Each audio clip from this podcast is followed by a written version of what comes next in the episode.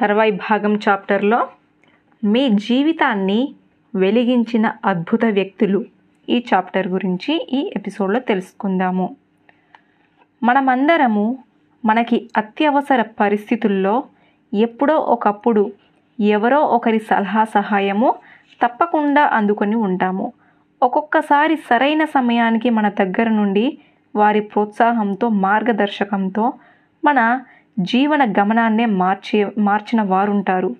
తరువాత మన జీవితము యథావిధిగా సాగిపోతూ ఉంటుంది. మనము మనకి వెలుగుదారి చూపించిన వాళ్ళని మర్చిపోతాము.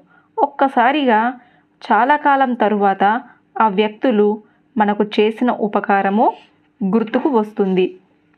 అప్పుడు మన జీవితము ఇలా సుగమన మార్గంలో సాగడానికి ఆ వ్యక్తులు ఇచ్చిన అద్భుతమైన మార్గదర్శకత్వము గుర్తుకొస్తుంది.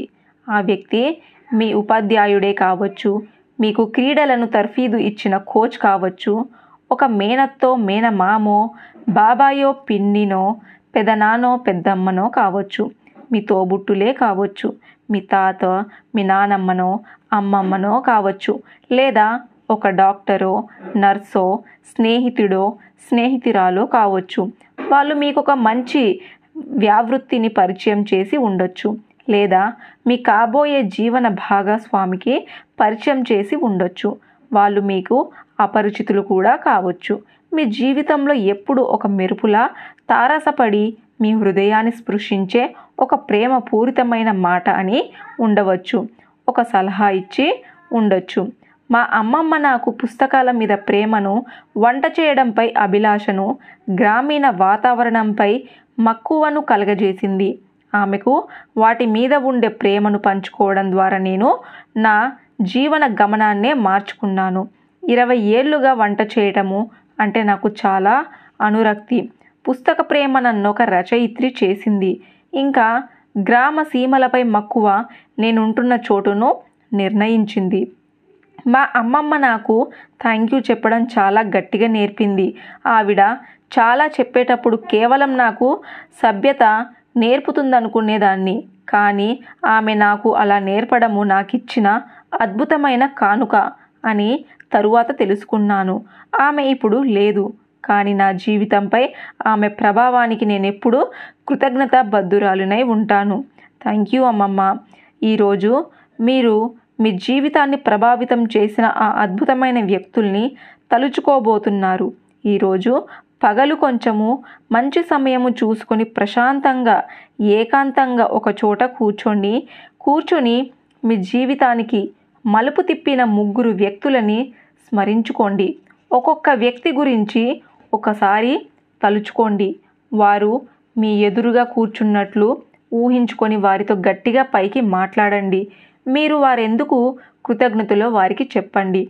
వారు మీ జీవిత గమనాన్ని ఎలా మార్చారో చెప్పండి. ఒక్కొక్క వ్యక్తితో ప్రత్యేకంగా మాట్లాడండి. వారికి మీరెందుకు కృతజ్ఞతలో?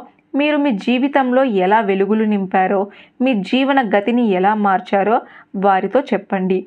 ఈ ముగ్గురితో ఒకే సందర్భంలో మాట్లాడే ఈ అభ్యాసాన్ని తప్పకుండా చెయ్యండి. అలా చేస్తే మీ కృతజ్ఞతా భావము మరింత లోతుకు చేరుకుంటుంది.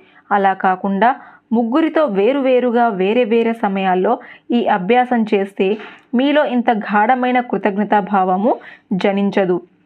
మీకు అద్భుతమైన ఫలితాలు రావు. మీరు ఎలా మాట్లాడాలో తెలియడానికి ఇక్కడ ఒక ఉదాహరణ ఇస్తున్నాను. సారా నువ్వు నాకు ఒకప్పుడు నా మనస్సాక్షి చెప్పినట్లు వినమని నా సలహా ఇచ్చి ఎంతో సహాయం చేశావు. అందుకు నీకు చాలా కృతజ్ఞతలు.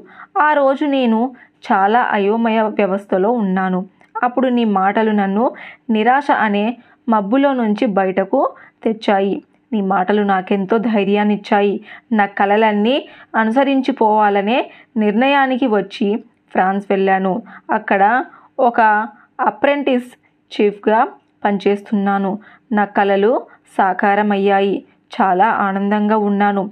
ఇదంతా ఈరోజు నువ్వు చెప్పిన మాటల వల్లే సాధ్యమవుతుంది. Thank you. Sarah thank you very much. మీరెందుకు కృతజ్ఞత చెబుతున్నారో ఆ కారణం చెప్పడము చాలా ముఖ్యము.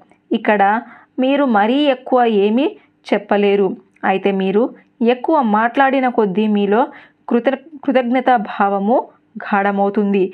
కృతజ్ఞత భావము గాఢమైన కొద్దీ దాని ఫలితము అద్భుతంగా ఉంటుంది. మీ జీవితంలో మ్యాజిక్ విస్ఫోటనాన్ని చూశారు. ఇది మీరు చేసే అన్ని అభ్యాసాల కన్నా శక్తివంతమైనది.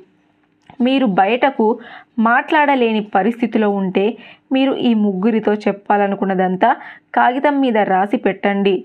వారితో సంబోధిస్తూ ఒక ఉత్తరం రాసినట్లు రాయండి.